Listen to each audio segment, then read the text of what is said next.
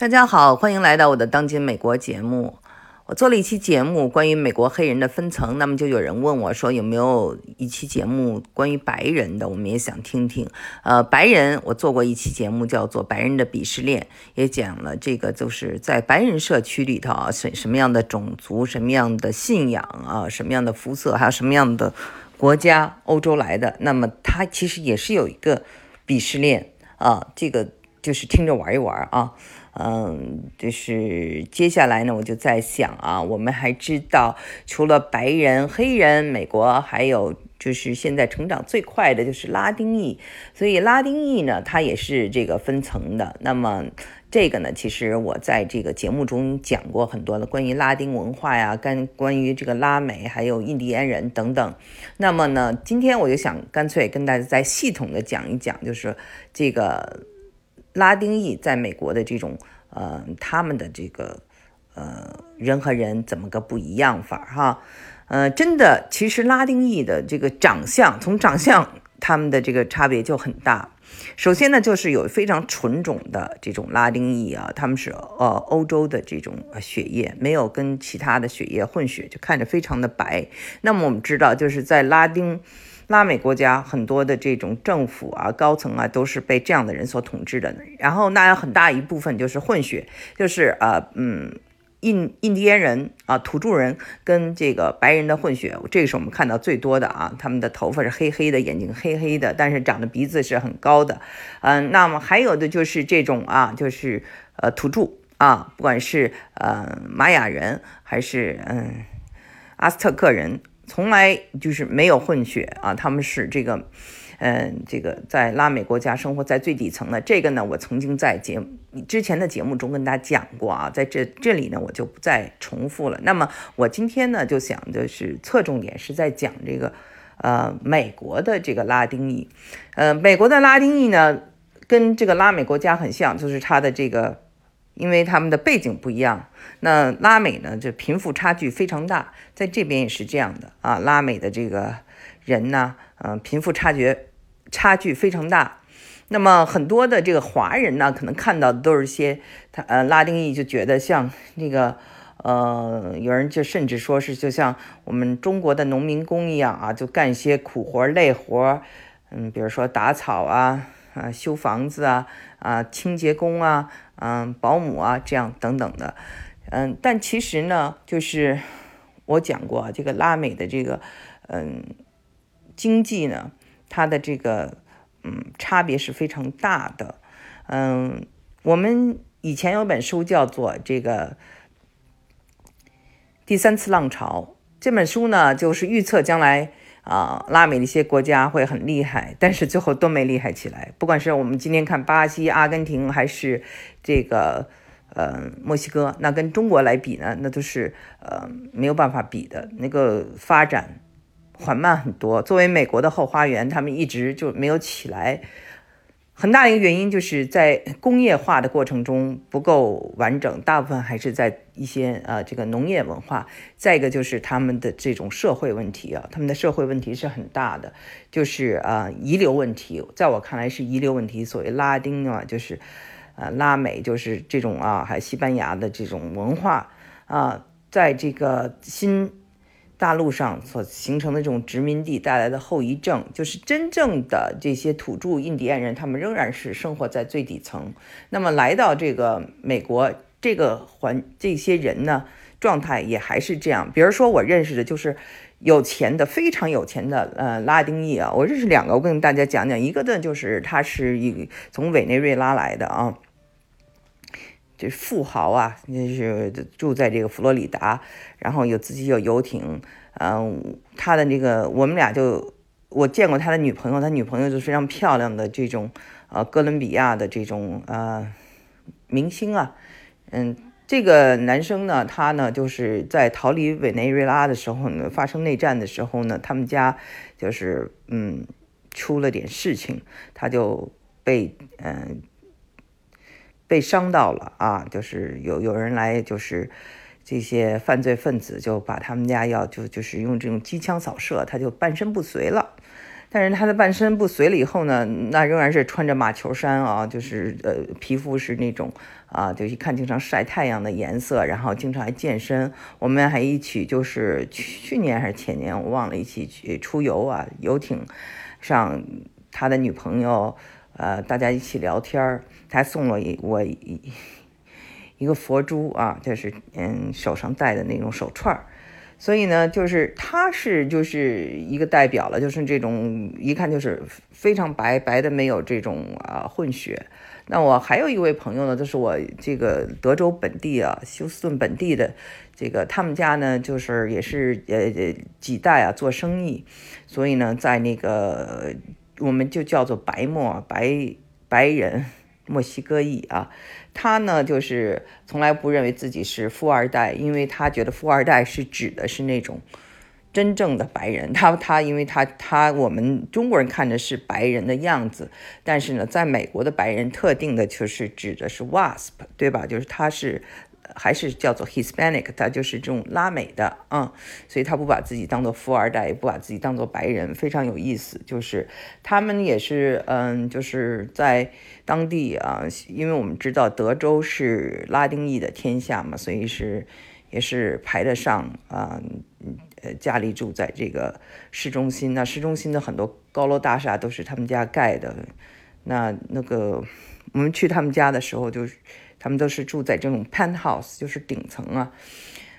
然后所有的车，你想象的车，从法拉利到保时捷，各式各样的车啊都有，嗯，就像一个车展一样。他爸爸非常喜欢开这个保时捷，嗯，开的速度特别快。我坐在他爸爸旁边儿嗯，就像赛车一样的感觉，在高速公路上。啊，他倒是比较稳重啊，年纪轻轻已经有了三个孩子。以后我有机会请他来做节目啊，跟大家聊。他中文说的非常好。那那个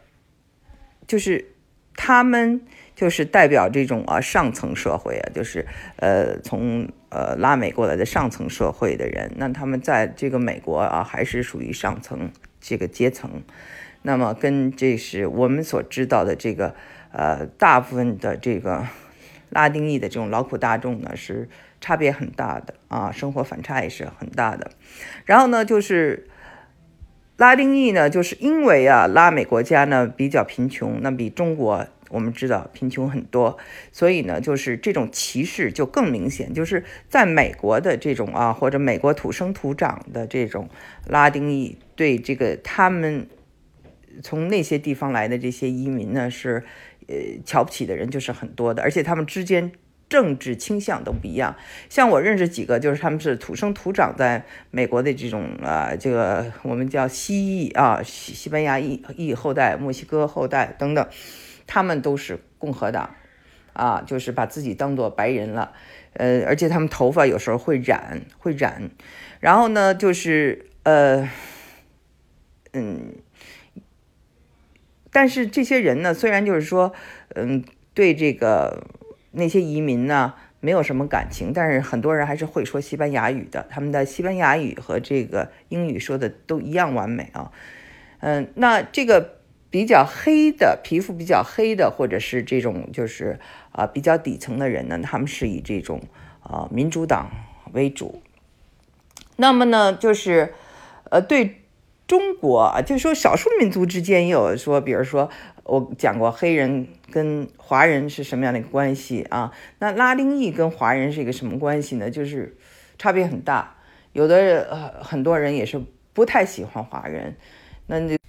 就是因为这些国家是美国的后花园，所以呢，你去那里旅旅游，你会发现美国人。就是他们很愿意服务，觉得是天经地义的。我们要赚美元，但是呢，对亚洲人这个态度呢，有的时候就好像不那么情愿服务你，就觉得，呃，我为什么要服务你？但是呢，也有人已经意识到，哦，这个华人要很厉害。比如说，我就认识呃一个这个哥伦比亚的朋友。他经常跟我说，哦，他在来这个美国的时候，在哥伦比亚，他们都是看中国牌子的电视，用华为手机，华为手机在这个拉美国家比这个 iPhone 还要受欢迎，他们觉得中国很棒啊，制造能力很强，所以呢，他呢就非常喜欢中国，老想看关关于中国的事情。那么，但是呢，就是有的人呢。就是在美国呢，受了美国的一些这种影响呢，他会觉得就是，呃，对中国不是那么友好的人也不少。我其中有一个好朋友，他呢是嗯，也是一就是在呃拉丁裔里算比较富有的一个人，他把我当做他最好的朋友。可是当这个呃，我们知道这个新冠肺炎来了以后呢，这个疫情发生以后，他给我打电话说少跟中国人来往啊，说。他当时说这话的时候，完全没有考虑到我自己就是中国人，他就是提醒我不要跟中国人来往，所以我当时觉得有点滑稽啊。在我记得我以前在这个节目中也说过这件事情，那么我也跟大家在之前的节目中讲过啊，其实呃最反华的几位啊，这个美国的政客议员其实都是这个拉丁裔，你就会觉得很奇怪。其中一位呢是这个古巴移民的后代，呃，对中国的态度不一样，也是就是跟政党有关了哈。这个，那么我就是之前刚才讲了，就是同样是拉丁裔，嗯，来的早来的晚，在这儿出生不是在这儿出生，皮肤白一点，皮肤黑一点，都可能造成他们之间的政治观点不同，而最后。没有办法形成，呃，这个一股绳儿，也不是很团结。呃，拉丁裔不是很团结。比如说这个，呃，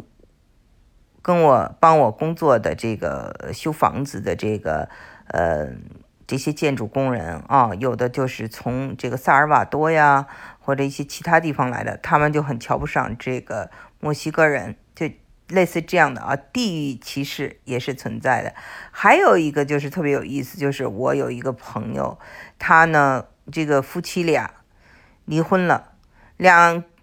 这对夫妻都是拉丁裔。那么呢，这个男的呢，因为是从小在美国长大，不说一呃这个不学习任何的这种嗯西班牙语，到了他们的孩子也不学学习西班牙语。然后呢，这个。他就觉得他的这个老婆家里头很土啊，嫌弃人家嘛。那那个这个老婆呢，比他皮肤黑一点，那这个老婆呢，家里也嫌弃他啊，就觉得他有点忘本啊。那这个中国也很好理解，他们是非常看重这个家庭关关系的，所以呢，这个岳父岳母也是不很不喜欢这个这个女婿。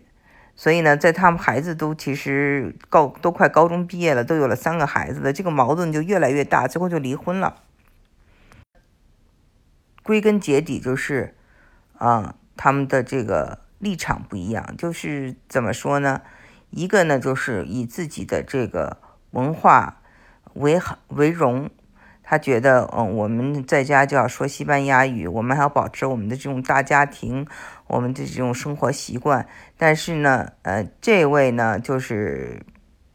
这个，这是这个这个女方，这个男方呢，他就是完全啊，这个已经呃美国化了，英文叫做 whitewashed，就是也不说这个，也不会说西班牙语啊，嗯，除了他的姓儿，你可以看出来，他是一个。这个西班牙裔之外呢，他其他的做派都已经就是，